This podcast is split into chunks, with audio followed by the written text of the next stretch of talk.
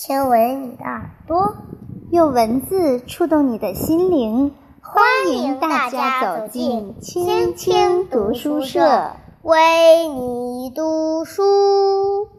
大家好，我是三八班的聂一帆。大家好，我是聂一帆的妈妈赵小玲。今天我们一起为你献上小故事《糊涂的小老鼠》，欢迎收听。一天，小老鼠趁着妈妈不注意，又偷偷地溜出了家门，直到中午才回来。一到家，它就兴奋地向妈妈讲述着它的外出经历。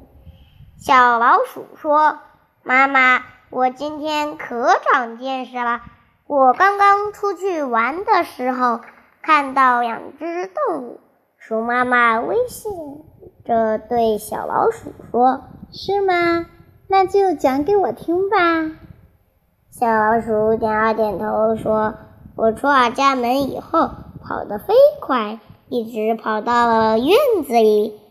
在那里，我看见了一只可怕的动物，它长着花花绿绿的毛，伸着脖子，发出难听的喔喔的声音。”吓得我直打哆嗦。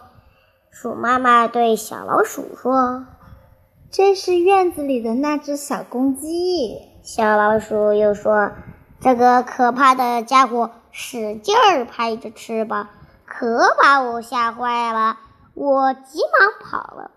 刚跑没多远，在院子的窗台上，我又看到了一只可爱的动物。”它身上有着柔软的毛和漂亮的斑纹，还有一条长长的尾巴，叫声也非常温柔。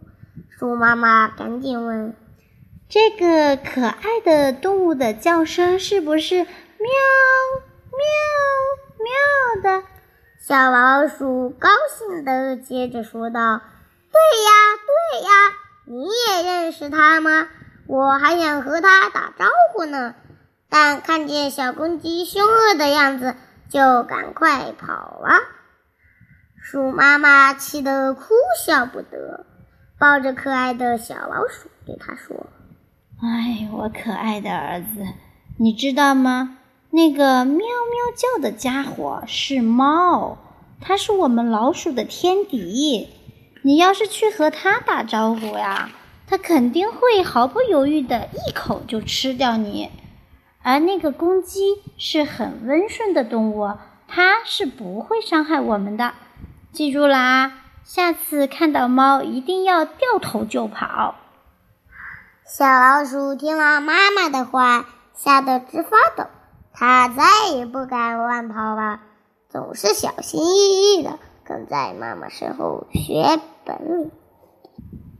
那么，从这个故事当中，我们能得到什么启发呢？帆帆，你说说吧。